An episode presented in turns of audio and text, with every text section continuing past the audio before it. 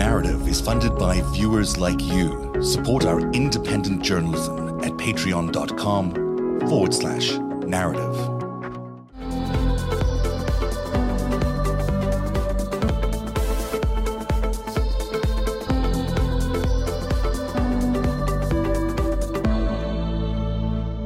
I'm really uh, intrigued by Berlusconi because the parallels between Berlusconi and Trump are just phenomenal. I mean, they're not even just parallels; they're just deep connections between these two two people.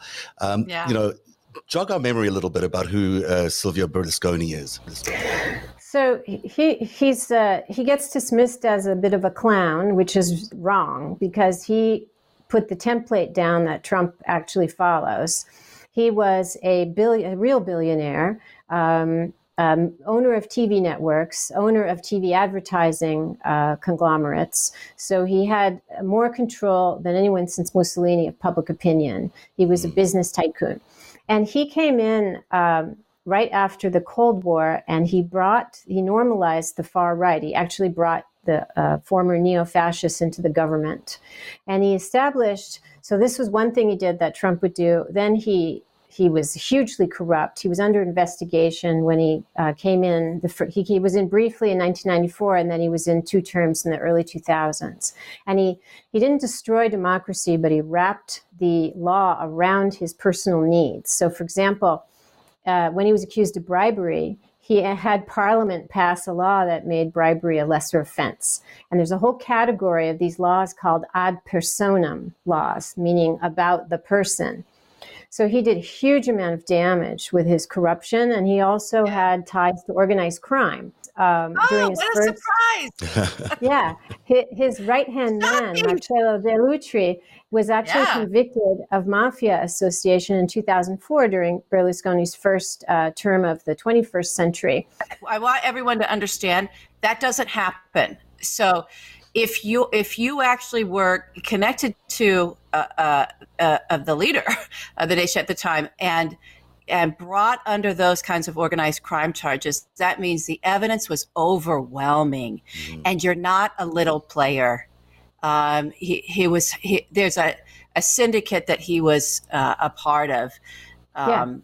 that there was no escaping this. I mean, it's it's it's that it's so corrupt what this guy, and he's so mobbed up. He's such a mobster himself that he, he, they had to charge him. That doesn't happen in Italy. The, so that's that should be like one of those things that's just a blaring red flag of uh, that Berlusconi himself is also a, a member of a crime syndicate. It's a Sicilian yeah. crime family, so right? This guy was Sicilian, yes. and he he was the yes. um, he was the entree, bad. the liaison.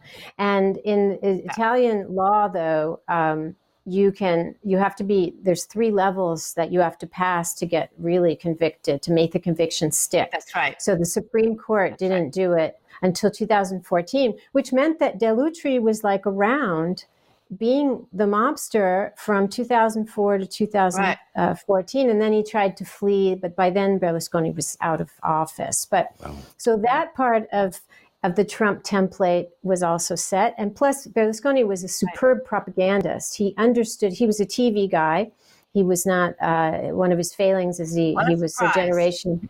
Yeah, but he was a master. And he he had uh, endless rhetoric about witch hunts, about plots against him, about uh, prosecutors and journalists who were out to get him. So he was the victim.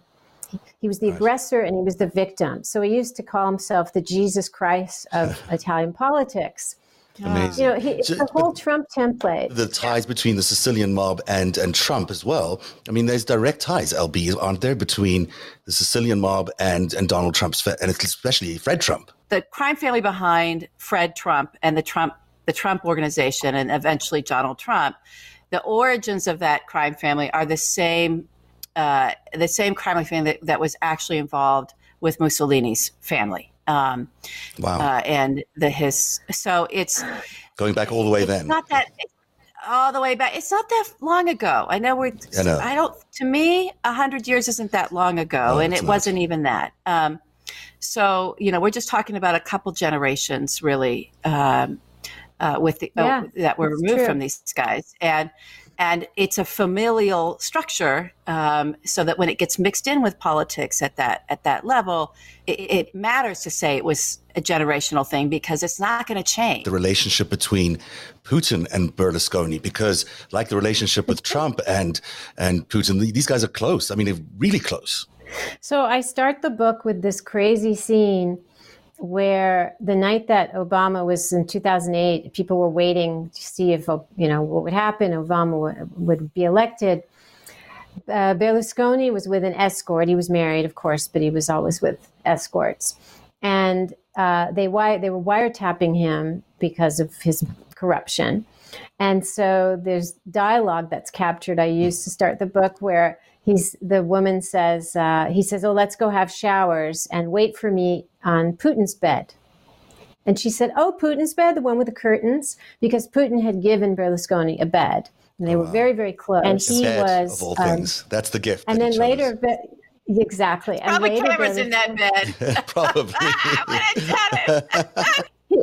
Berlusconi gave Putin a duvet with their faces silk screened on it so they Oy. could sleep. Oh, I don't know, the whole thing.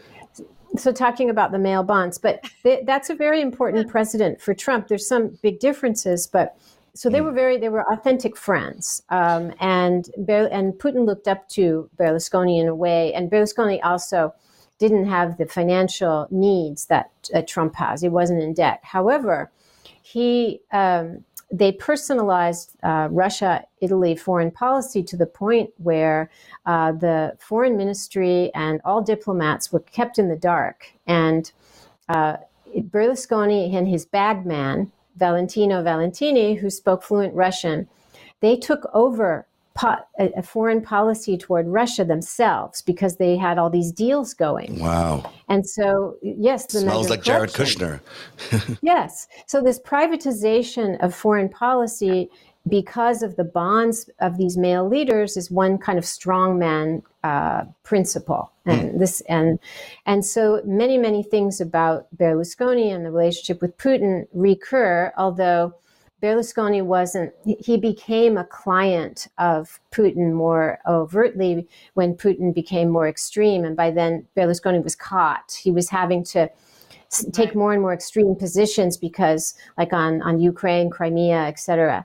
But um, but there were many things that were the same in terms of the uh, end of accountability in foreign affairs and the need for secrecy. More on that coming up, but I did want to um, raise this interesting clip.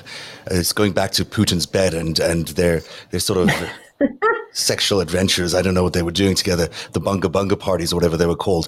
Um, there is a, yeah. Anderson Cooper talking to the reporter in Italy on the day that um, Berlusconi was first sentenced, I think, to seven years. And he describes what these women were doing at the bunga bunga parties. And, you know, it's eerily uh, reminiscent of something else. So let's take a listen. This all began at one of those infamous bunga bunga parties uh, that Berlusconi used to throw, right? Uh, that's correct. And uh, Mister Berlusconi always insisted that these were uh, elegant parties in good taste, but certainly the details that have, uh, have come out come out uh, during this trial point to something quite the opposite. Uh, they point to basically call girls being uh, hired to perform at these after-dinner parties uh, in the so-called bunga bunga room, uh, where some of them, for instance, dressed up as Obama and engaged in sort of semi-erotic fondling of one another for the pleasure of the guests. So, I mean, you know, when have we heard that before? We've heard that about Donald Trump, you know, having these sort of sexual fantasies around uh, Obama. And here's here's Berlusconi doing the same thing. Yeah. And the bunga bunga name was given by his great friend Gaddafi. Mm. Uh, and they used yep. to party together as well. And one thing, one point I want to make that is that the the These these guys are like hoarders in a way. They they need they have a, a kind of maniacal need for our attention twenty-four seven, for our money, for national resources to be plundered like Putin does and right. Mobutu did, and for bodies. And so so several of them have sex addictions, and I write about those. I write about the bunga bunga parties. I write about you know, Gaddafi keeping sexual slaves. And it's not for sensationalism. It's because what it's like as though Jeffrey Epstein were the head of the government mm. and he hijacked secret police and all of the state resources to fill his private obsession. Because these guys need pipelines of bodies, just like mm. they need. I make an analogy between just as they capture the nation's resources and the wealth, they also need bodies. And the difference is that Trump was had this set up with the same as Berlusconi, the beauty queens, the models. And, you know, he had to close it down when he came into office. But Berlusconi was doing it, and the others of the twentieth century were doing it when they were in office. Mm. Like vampires. Yeah. Vampires. Yeah. Yes. I, I think, for example, Putin is a vampire. Mm-hmm. Uh, they, they suck the life out of the, the nation. Um, and at, at its yeah. most extreme, when you have kleptocracies, they are like a vampire-like figures. Yeah, I so. see three things with these guys and the underworld that's that they come out of, because that's what they're coming out of. Uh, it, you see, there's always arms dealing. It's mm. going on, right? You've got some major arms deals in there. Um, you see uh, the looting of national resources. As soon as they get in, it's the Gazproms, it's the oil in Libya, it's whatever it is, yeah. it's just looting from the people for themselves that then gets pushed through their criminal syndicate. Um, and you see banks. Mm-hmm. You see banks. These guys all, they're all, they all have banks at their, either at their disposal that are state banks or banks that are someone else's state bank that help to put them into power in some way. I want to play you another clip. This is Berlusconi in twenty seventeen thinking about a comeback, believe it or not. And he's thinking about a comeback right now, and he's still involved in politics as we speak. But in twenty seventeen, he sat down with Shane Smith of Vice News. And it really tells you a lot about Vice News and who they really uh, might be representing. But it's a really interesting tell-all yeah. about uh, Berlusconi's life. And he talks about what he did with Putin and uh, George Bush and how he brought them together. And then he talks a lot about the relationship between Putin and yeah. Trump. Really fascinating clip. Yeah. So let's take a listen to it, and then uh, we'll talk yeah. on the other side. Ici, j'ai swimming pool, jacuzzi, sauna, vapeur. C'est quoi cette photo? Cette photo, c'est Ensemble pour la paix. Putin, Bush, and, and, and toi. Mai, j'étais l'autre. And what do you think of Putin, and what do you think of Trump? Io penso dobbiamo fare di tutto per riportare la Russia nell'Occidente. Vladimir Putin è un leader eccezionale. Io sono legato da un'amicizia fraterna a lui. Quando io e Putin siamo scesi nelle vie della Crimea, siamo stati circondati dai cittadini della Crimea che lo baciavano, le signore anziane che piangevano. Grazie Vladimir, siamo ritornati a casa.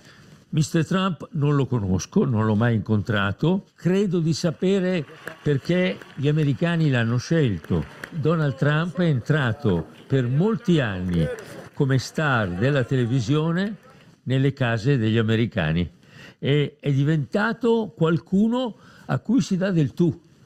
Come gli italiani mi chiamano Silvio, lui lo chiamano Donald. Io desidero che mister Trump e mister Putin possono incontrarsi, capirsi e diventare amici tra di loro, come io ero riuscito a far diventare amici mister George Bush e mister Putin. So, I mean, so many interesting things there, but there he is doing Putin's work, really. Um, and yeah. uh, and they really yeah. are cut from the same cloth. I mean, there's, not, there's nothing to distinguish them. And then, of well, course, taking them to Crimea, you know, taking Putin to Crimea is the only place he'll be popular, I think, in the world. Anytime Putin comes out, there's an yeah. old lady crying. Yeah. Just so everybody understands, that's a that's a piece of propaganda. that's oh, that whole thing was propaganda, thing. yeah. Putin makes sure, and then and then Berlusconi just described trust washing. He just basically said, "Yeah, Mark Burnett took him and made him familiar for you guys, so that you would install him." Yeah, like, oh, just like okay. me, yeah, just because everyone knows me, is Silvio. Because Putin's, you know, he in other ways a vampire. He's needed, uh, you know, he's had these enablers uh, who have who have worked for him to get what he wants in the West, and he had Gerhard Schröder very early on. And then Bush was supposed to be the next one. So Berlusconi was the one, you know, pressing for him to get in the G seven. And and and then, you know, Berlusconi uh, didn't last in power. And so I recount in the book, then he found Trump. you know, mm. which was the big, the big prize. Um, but, uh, now he no, has neither. Uh, so we'll see what he happens. Has neither. Now, it does, you know, yeah. you can't separate them. You've got, you've got the mob, you've got Russian intelligence, you've got Russia, the Kremlin involved in this takeover of countries. I mean, there's, you know, there's a common thread here. Um, and it's not just happening to America. It's happening. It's happened, at least, to other democracies in the world. Um, and it all seems to go back yeah. to Putin. Yeah. Yeah, between between uh, that, what he's doing there, and the uh, f- increasing effectiveness of his propaganda abroad through R T, mm-hmm. you know, R T is being normalized more and more. Uh, my mother, unfortunately, uh, has she's almost ninety and she lives in England, and she's become radicalized since the pandemic because she watches R T. Oh, wow. Uh, she used to watch Sky News because she's always been on the right, so B B C was like way too leftist. Mm-hmm. But she she watched, she was a conservative, and now she's radicalized because she watches R T and she's worried about white extinction and she won't take the vaccine and it's a nightmare. And she that's just R T has made uh, great inroads. So this is part of his, you know, yeah. plan uh, to, for, to you know arrange things so, so that he can have his hegemony and take down the U S. Uh, he's announced increased spending for R T, and then today I think he passed a bill saying yes. that uh, former presidents are immune from prosecution in uh, in Russia. So everything he's done, he doesn't have to pay for in any yeah. way later on, um, which is fascinating in itself because, of course, there's so much crime that comes out of Russia um, and out of the mob in Russia, uh, and here it is infecting our world. Um, when I looked at your, you know, I went through your book and I kept like writing notes about these different things that you need to be a, a, an autocrat, this modern day strongman. You need the media, of course. You need the new media, specifically in Trump's case. He loves Twitter, but whatever the prevailing new media of the of the era is, they seem to use that. And then the traditional media, sort of the state media, um, which is often run by friends or sympathizers of of the autocrat, and is used for propaganda. Mm-hmm. Um, talk to me a little bit about the media play and how important propaganda is in um, in setting up these autocrats. Yeah, what's really interesting. So, so every chapter, um, the core of the book are these uh, chapters on these tools, right? The corruption, the violence, the propaganda, and each one goes over a hundred years, which made it challenging to write. There were many times where I thought, why didn't I just do the easy thing and have like biographies, you know? But it's really interesting. You did but, a great job. I really enjoyed the way you did it. it yeah, yeah, it was really like hard, great. But it really is. Yeah, because the idea, I wanted people to see what changes and what stays the same. So, for example, propaganda, it's repetition and saturation of the national or whatever marketplace. So we have that with, you know, from Mussolini to the slogans and all of these men who have success. It's really interesting. Uh, many of them come to uh, office with some background in communications, so they're very good sloganeers. So mm. Mussolini was a journalist. Yeah. Mobutu, Mobutu had been a journalist. Interesting. Um, and Hitler yeah. had been a journalist, yeah. and then he took hypnosis lessons. P- Hitler took voice lessons, hypnosis lessons, yeah. and uh, so they know how to make slogans. They know how to connect authentically. Up to Modi, who uses Instagram, mm-hmm. so. So that's very important. But one thing that's changed is, um, so before, like Mussolini passed a, a law or an edict that said that in nineteen thirty-nine, you couldn't have headlines with question marks because, you know, it was all about Mussolini is always right and you had to lock down meaning. But the newer playbook of the twenty-first century, which came come from Putin, is that you throw question marks up about everything and you use conspiracy theory and confusion so that it's not clear what the truth is. So although there are continuities in saturating with messages and repetition, um, and also censorship, of course, sometimes deadly, right? Putin kills journalists saying the wrong thing. But there's also this new, uh, the twenty-first century uh, playbook of confusing people. And the fake and, news strategy, which seems to be and the fake omnipresent. News. Yeah, which is, you know, they start off really quickly yeah. at the beginning of every uh, strongman presidency they, or leadership. They say, you know, they immediately alienate the, the media as being the enemy of the people and immediately That's declare right. them fake news to prepare the nation, I guess, for what's That's coming. Right. That's really important. In fact, uh, what Trump has done, and, and this is a way you can see uh, who, if you're looking at somebody on the rise, you say, are they going to be a strongman? One of the things you look for is them demonizing journalists on their way into power, right? Because now you have to run for office. And um, one of the things Trump has done is that he not only had traditional American enemies, like African Americans of, of the right, obviously, migrants, people of color in general, but he added new political enemies. He made the press into an authentic political enemy, even using the, you know, authoritarian slogan, they're enemies of the state.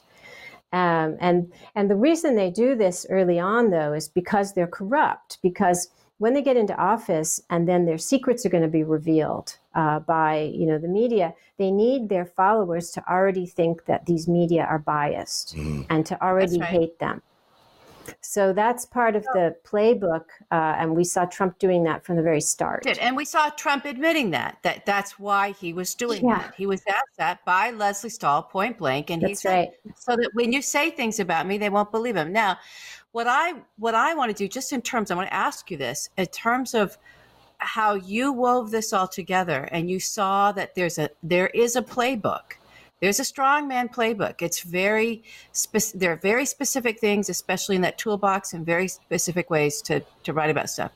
Considering who we know Donald to be, uh, I what I get frustrated with, and I just want to ask your opinion on this and your take on this. I get frustrated with the our media's constant framing of him, that he's just sort of stumbling into his fascism. Yeah. He's just sort of stumbling into his strongman thing. He doesn't. It's just like it's a natural thing for him.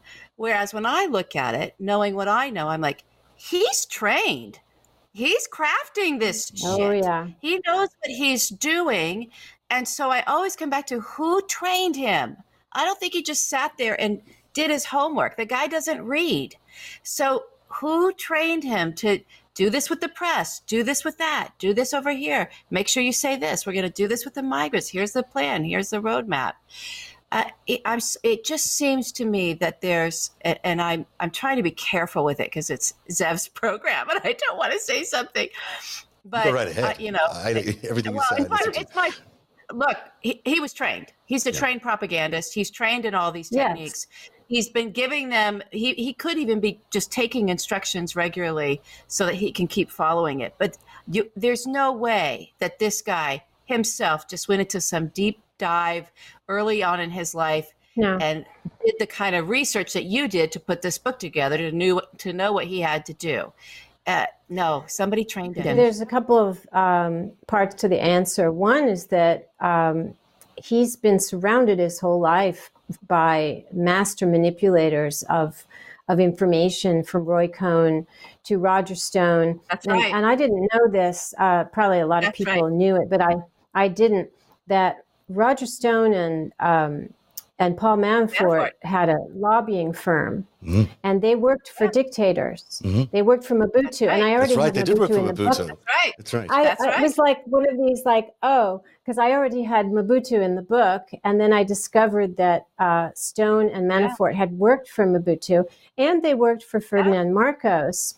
And they were, yeah. this is unbelievable. They were hired in nineteen eighty-five. I found the Foreign Agent Act that they signed yes. um, yeah. explicitly to run this fraudulent snap election.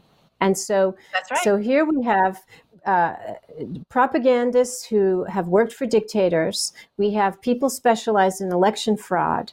And then, of course, we know Manafort worked for Putin and all the rest. But there's also, uh, I think that Trump learned a lot, like Berlusconi did, from his success in marketing and his success in entertainment, because that's that's part of it. Knowing how to seduce the crowd, the rallies, all the things we talked about already, that's part, that's learned from experience. And the White House photographer, I, I'm forgetting his name, but he has, he has photographed everybody from uh, Reagan onward. Pete I think. Yes. Mm-hmm. He said that he, he photographed uh, Trump, and he said that no other person, not even Reagan, was so attentive to every tiny detail of his image mm. except for Trump. Even like the milli- millimeter of his cuff. And so Trump is a highly trained yeah. uh, visual animal. He's a highly That's trained right. propagandist. And he surrounded right. himself. And then we, let's not leave out Steve Bannon, who's made it, who is a far-right propagandist, professional propagandist, who's made films, right. who's, he's dedicated his life to overturning democracy. So just those people alone. And then there are the junior uh, you know, quiet extremists like uh, Miller, you know, who's young, though. So if we just leave leave him out, but these are men who, he's surrounded by men who have decades of experience in undermining democracy. Let me add some That's more really names scary. to that, at least some really interesting coincidences or, or not. So I, this is all out of your book. You know, they, they Berlusconi and Trump both have Putin in common. I, I love these two orange guys. yeah. yeah, they both have Deutsche orange Bank. They both have Deutsche the Bank. Orange. In, yes, the orange they, bank. They do. They're very tanned, very well tanned. They have Deutsche orange Bank in common. Meetings. They have Libyan oil in common. Mm-hmm. There's a whole thread around Libyan oil that they have in common. Mm-hmm. The Sicilian mob, as we've discussed, in common. And they also have Rupert yeah. Murdoch in common, which is an interesting thing. And Murdoch, oh, is, Murdoch is more of an opponent to uh, Berlusconi originally in Italian politics. But at the end, yeah. uh, they became allies. So, yeah. well, not allies, more, more business partners. And so you've got a lot of the same framework building these two Um, we, we haven't be, even begun, uh, L B, when you're saying people don't like to hear this, people can't even digest half of what no. is going on. It Will they? Crazy. it does yeah. make it makes crazy. us all crazy. Just so everybody is like, ah, uh, you know, we can't get ahead of share how, yeah. how we share, what we share. It's too, too threatening, much. and that's and that's also why one of the things uh, that's so sad is that time and again people don't want to see what's in front of them. And they have these cherished national myths like it can't happen here, mm-hmm. or he it's it's less threatening to think of Trump as incompetent, as just, you know, getting lucky at this or that and just wanting to golf. And I've I must have said a, a million times that the golf, like he he had no interest in being a president by normal standards. The golfing is the corruption. Mm. He's he's That's spent right. one out of every three days Making golfing money. because Making he's, money. he's turned the presidency into a for-profit, private profit enterprise. Yes. It's not that he's lazy. He's actually worked extremely hard at the things he cares about. Mm. Um, the tweeting, you know, what, like over one hundred tweets a day. He's working hard. It's just that the yeah. goals have nothing to do with public welfare. And and also when you say things, which I've done since March, uh, people kind of recoil, like that he really doesn't care if you live or die. And and yeah. this is also connected, because he's connected to organized crime, and that's how they think. It's a very bleak uh, way of looking at the world. Absolutely, but, but he doesn't. It's he like doesn't too care. much for people There's, to yeah. digest. And they, they don't really look at the at the people behind Uh, him, you know, they right. they can look. They, they think the buck stops at Trump, but when Trump goes, actually, the machine's still there. Um, it's That's not going to stop problem. doing what it's got, what it's done, and will continue to do it. One of those people that I find so fascinating, and it's only because of Opus Dei that I'm bringing him up, is is Bill Barr's role, because Bill Barr oh, has, yeah. a, has a tie into oh, Opus Dei, yeah. and Opus Dei has a tie yes, into uh, Berlusconi. So That's it's, right. So tell us a little bit about that uh, really fascinating triangulation. So one of the, the things that comes uh, that I learned a lot myself doing this book, uh, uh, going over one hundred years, is you get these little through lines. Mm. And I couldn't develop all of them in the space I had. But one of them is Opus Dei, so, um, which uh, you know is a, is a very um, extreme Catholic sect with a lot of power. And they first came into the dictator world um, in a serious way when they, with Franco, Francisco Franco. Uh, and by the way, Franco's, we th- we know that Nazis went to Paraguay and, and all these other uh, places in South and Latin America, but they also, a lot of neo-Nazis and neo-fascists went to Franco's Spain, and they right. got refuge right. there. So Opus Dei took care of Franco's uh, economic policy. And then uh, that gets continued in Chile under Pinochet. Uh, Opus Dei, again, is very, very important behind the scenes, doing the neoliberal uh, and other kinds of uh, economic policy.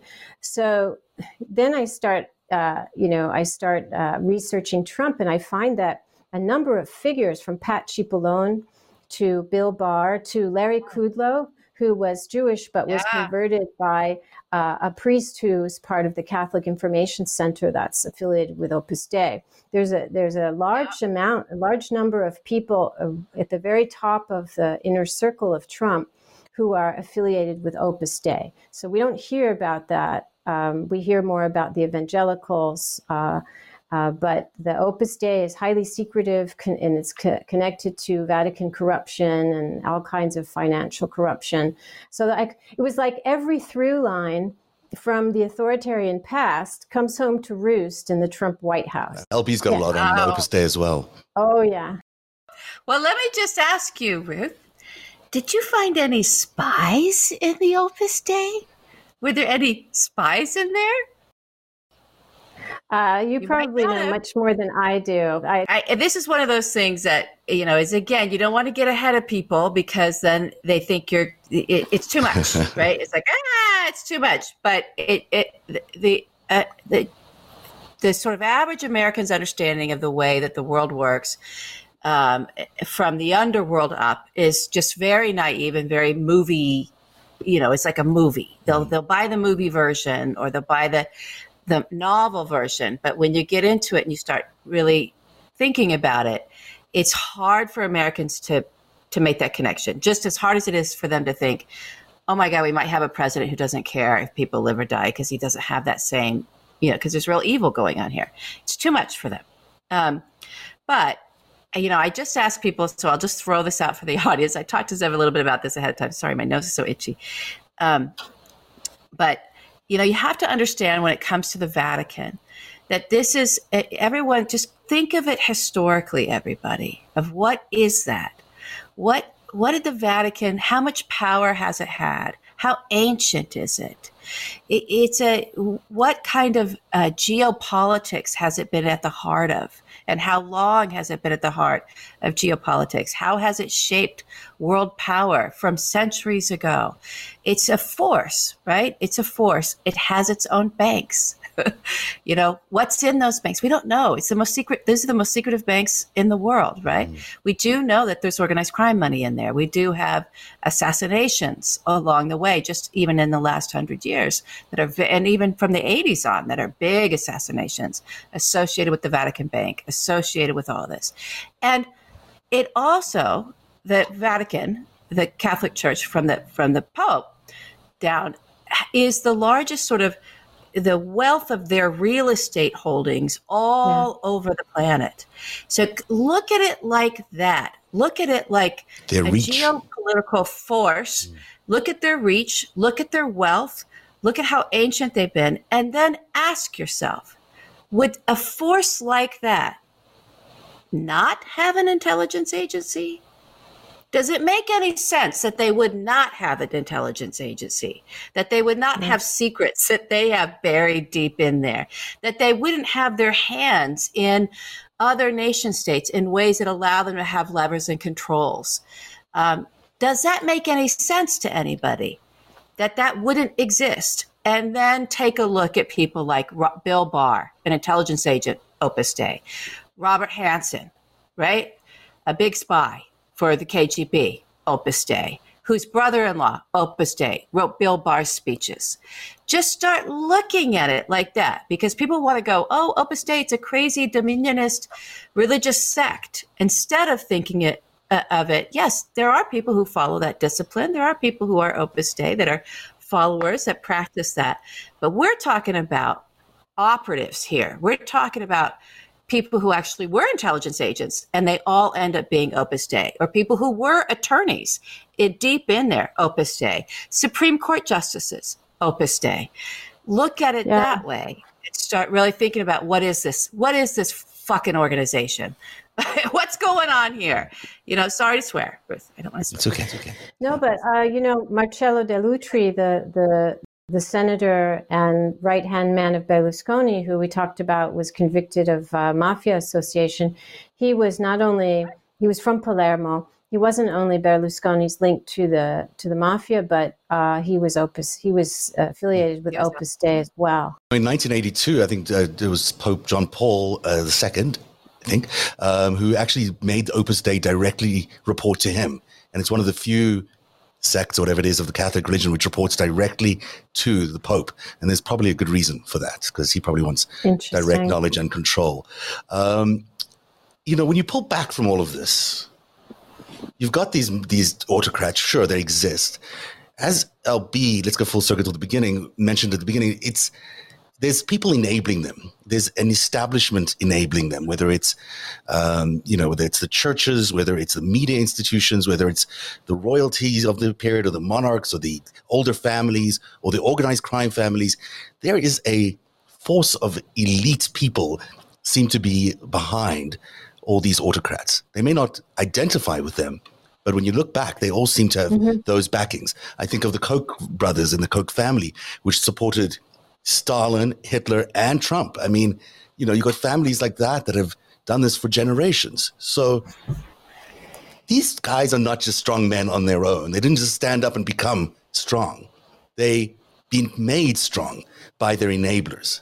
And we tend to stop just at the lines of, of who these individuals are. We don't go and yeah. look beyond them.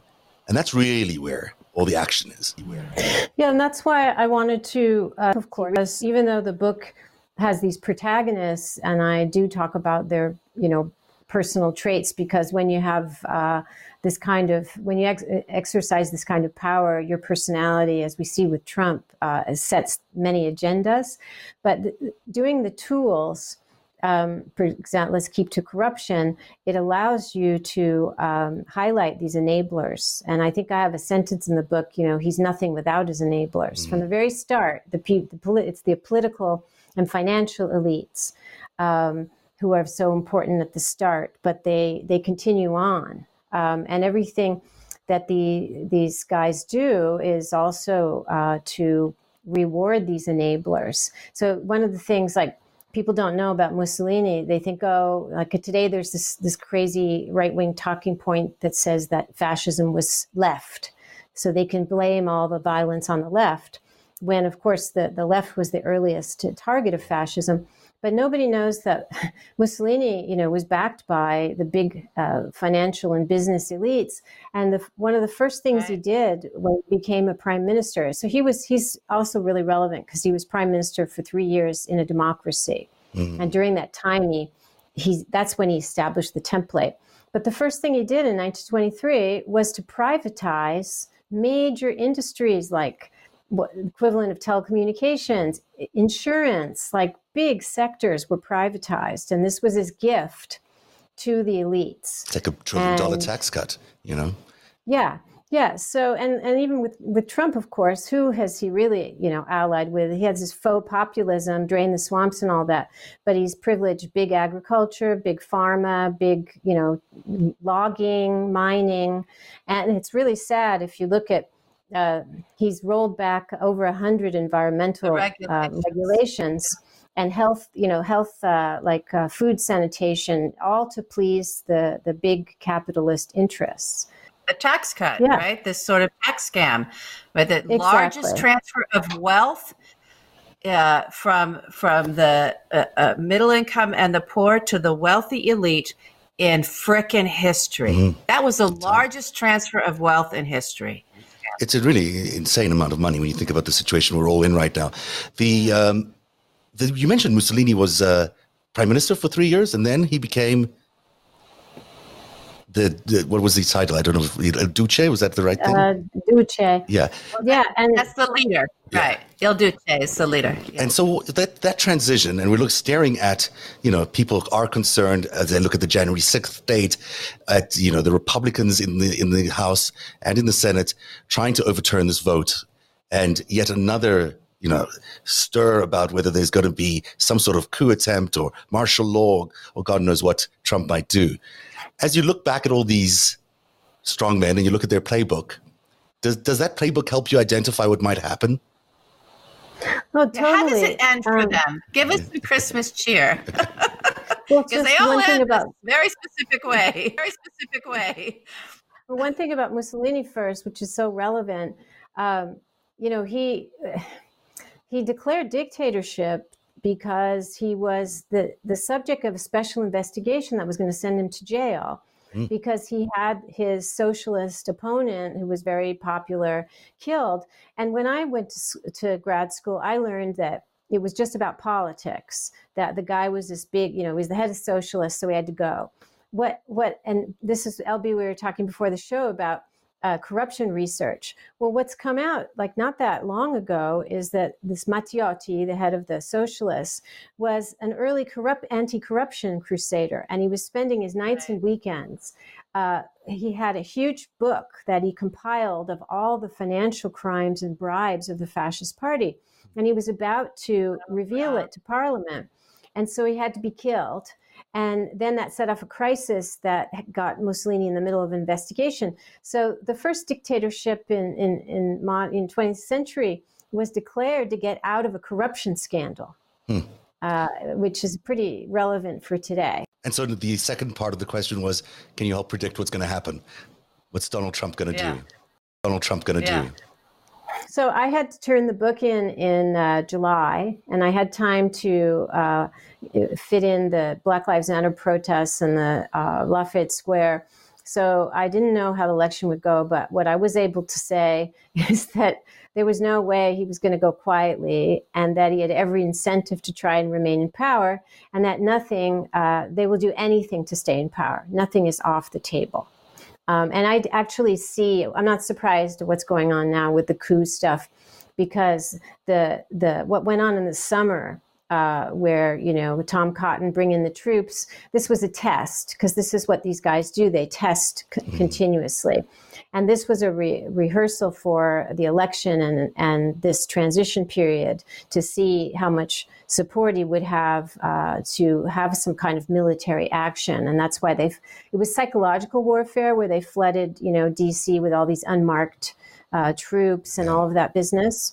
But this was like a mini, as many people pointed out, was like a little bit of a weird coup-ish environment, uh, ambiance going yeah. on. How much can you test it? Let's just test it, test it, test it, push on it, push on democracy. See, does it matter if we grab people off the street and throw them into unmarked vans? Right, right. right. Yeah. So there was a lot, it was a lot of that. When people say institutions of... Yeah. Yes, totally, totally Putin-esque uh, and Pinochet-esque. Um, yeah. But when people say, oh, you know, we, we in fact, what we did, Uh, knowing all we know about Trump and company, it's it's incredible that the election uh, got, you know, voted him out, because people had to vote in, in really difficult circumstances with the voter suppression and yeah. the pandemic. But we did it, and it's very rare that a country has the uh, has the chance to interrupt a process of authoritarian capture by a criminal mm-hmm. and get rid of him. That's, That's a great line. line. Yeah. Authoritarian we, capture by a criminal. Criminal. We interrupted yeah. it. We interrupted it. I didn't, we realize, did. I didn't realize that was such a rare thing, actually. I would have thought that there might have been other instances of that. That is that is good to know. Uh, helpful. It's unusual, so That's we have to feel line. really, really good about that. Mm. And, um, you know, I don't think the regular military is going to go for his thing. But, you know, as you know, he's he's got these kind of paramilitary... You know, and he's turned ICE and, uh, you know, Homeland Security into this kind of paramilitary and this militias. I, I think that he'll have, to, in the end, he'll have to go, but he the, he's going to try and make um, America as unstable and violent as possible, uh, not just him, the G O P, so that uh, the conditions are there for something, uh, you know, just as bad or worse later on. And even though people like Berlusconi have been voted out before, and they've also come back. And so even if he does go, you know, people people think he might just disappear into the ether. Others say he'll stick around, either as a, you know, exiled leader of the G O P, I mean, exiled from, from Washington, but still running the G O P, or uh, might even start a breakaway movement of some sort, or a third party, in order to return either in twenty-four or, or whenever, twenty-four or, or whenever. Yeah, I don't really see him giving up all these souls he's captured uh, uh, because they need, psychologically, he needs these crowds. And he also needs to keep the G O P domesticated for the reasons that also L B was talking about, the male dominance. I can't see him just giving that up. That's mm. not how these guys work. Yeah. um, What he'll do, I'm not sure, but he's he has he needs to. Uh, he's not going to give up his investment. And it's not just his; it's also, you know, Russia, which has hacked our our uh, institutions now, and, and these other enablers. That uh, so we're still not over it yet, even though it does seem like we've performed a bit of a miracle by electing Joe Biden. Um, Thank you so much, Ruth Ben-Ghiat. Thanks for joining us on the show today. What a great conversation. The, the book is called Strong Men, Mussolini to the Present. There's the cover. It's really a good There's read. The cover. It's really good. You yeah. ju- you guys just got to hear how Ruth speaks, her, her language. You're so unique. And uh, your ability to weave these stories together, weave these men together in a way, um, a, a, it just it, it was. I found it to be searing and quite wonderful. And and it, you know, it's going to be a good listen, guys. So you can get this. Tell everybody where you they can get the book, and that you know, honestly, just just get the audiobook. It's great. Just yeah. Um, yeah. I, I do highly yeah. recommend it. So I could write. Really, I, I, it was such a privilege to read your writing. It really was. Well, thank you. Thank you it. both for having me. I had a great, it was a great yeah. conversation. It's nice to be able to speak uh, frankly um, to to people who understand at a very high level what's going on and, and in some areas far more than I do. And that's great. You, you can get the book, uh, any independent bookstore, Amazon. Uh, the audio book is out. Um And uh, I, it's, I hope you'll read it. Thank you, Ruth. Thanks so much. And it really does place all of what we're going through in an historical context, yeah. which is, you know, we forget. This is we're part of history. There's a lot of going on here. There are forces yeah. at play, and you got to understand those forces in order to defeat them. And that's why uh, that's why we're doing what we do on the show, and that's why this book is so important. So please go out and, and read it. And thanks very much for joining us tonight. Thank you. Thanks, Thank, everybody. Thanks, Ruth. Bye, L B. Bye. Merry Christmas. Narrative is funded by viewers like you. Support our independent journalism at patreon dot com forward slash narrative.